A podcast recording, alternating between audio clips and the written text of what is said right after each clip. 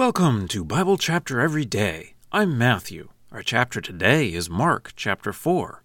Let's ask God to bless our time today. Heavenly Father, you are all wise.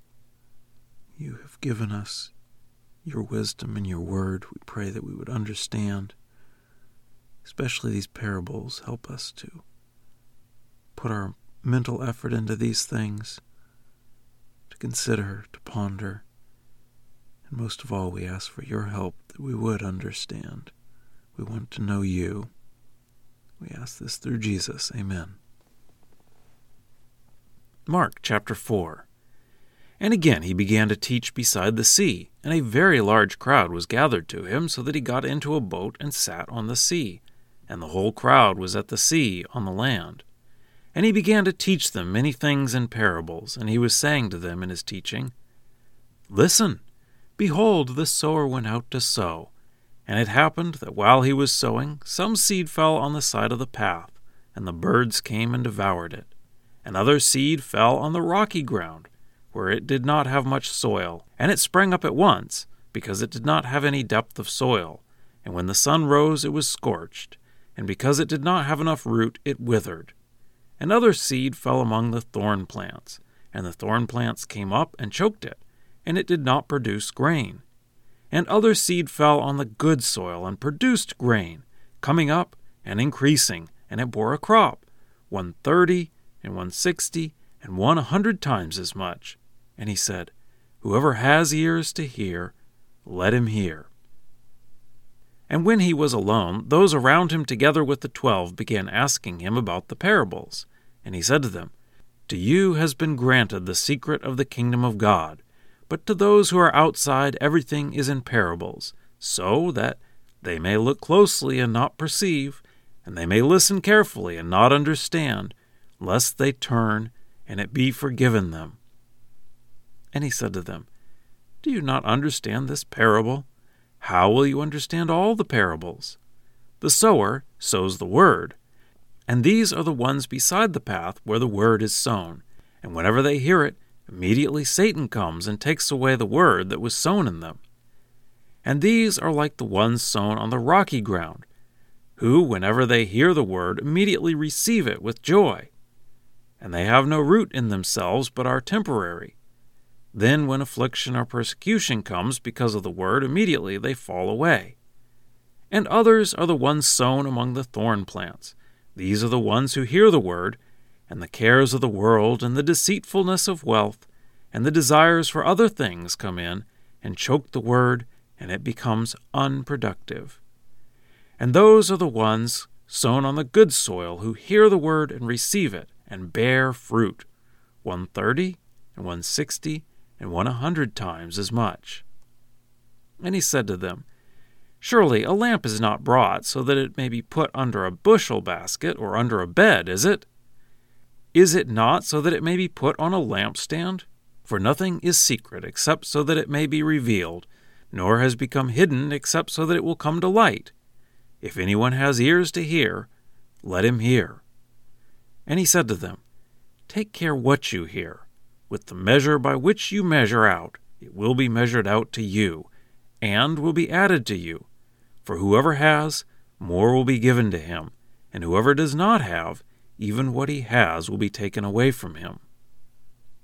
And he said, The kingdom of God is like this like a man scatters seed on the ground, and he sleeps and gets up night and day, and the seed sprouts and grows. He does not know how. By itself the soil produces a crop, first the grass, then the head of grain, then the full grain in the head. But when the crop permits, he sends in the sickle right away, because the harvest has come. And he said, With what can we compare the kingdom of God, or by what parable can we present it? It is like a mustard seed that, when sown on the ground, although it is the smallest of all the seeds that are on the ground, but when it is sown, it grows up and becomes the largest of all the garden herbs, and sends out large branches, so that the birds of the sky are able to nest in its shade. And with many parables such as these, he was speaking the word to them, as they were able to hear it. And he did not speak to them without a parable, but in private he explained everything to his own disciples. And on that day, when it was evening, he said to them, Let us cross over to the other side. And leaving the crowd, they took him along as he was in the boat, and other boats were with him. And a great storm of wind developed, and the waves were breaking into the boat, so that the boat was already being filled with water. And he was in the stern sleeping on the cushion. And they woke him up and said to him, Teacher, is it not a concern to you that we are perishing? And he woke up and rebuked the wind and said to the sea, Be quiet, be silent. And the wind abated, and there was a great calm. And he said to them, Why are you fearful? Do you not yet have faith?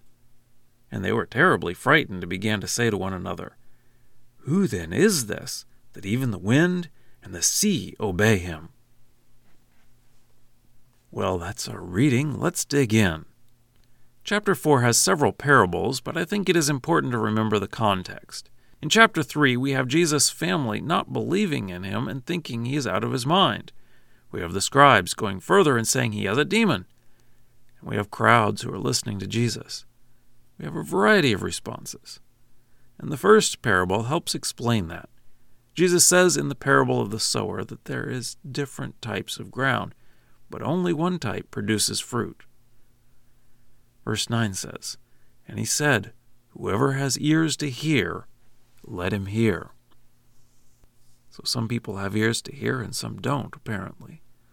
The disciples ask about the parables, and Jesus tells them, To you it has been granted the secret of the kingdom of God, but to those who are outside, everything is in parables, so that they may look closely and not perceive, and they may listen carefully and not understand, lest they turn and it be forgiven them.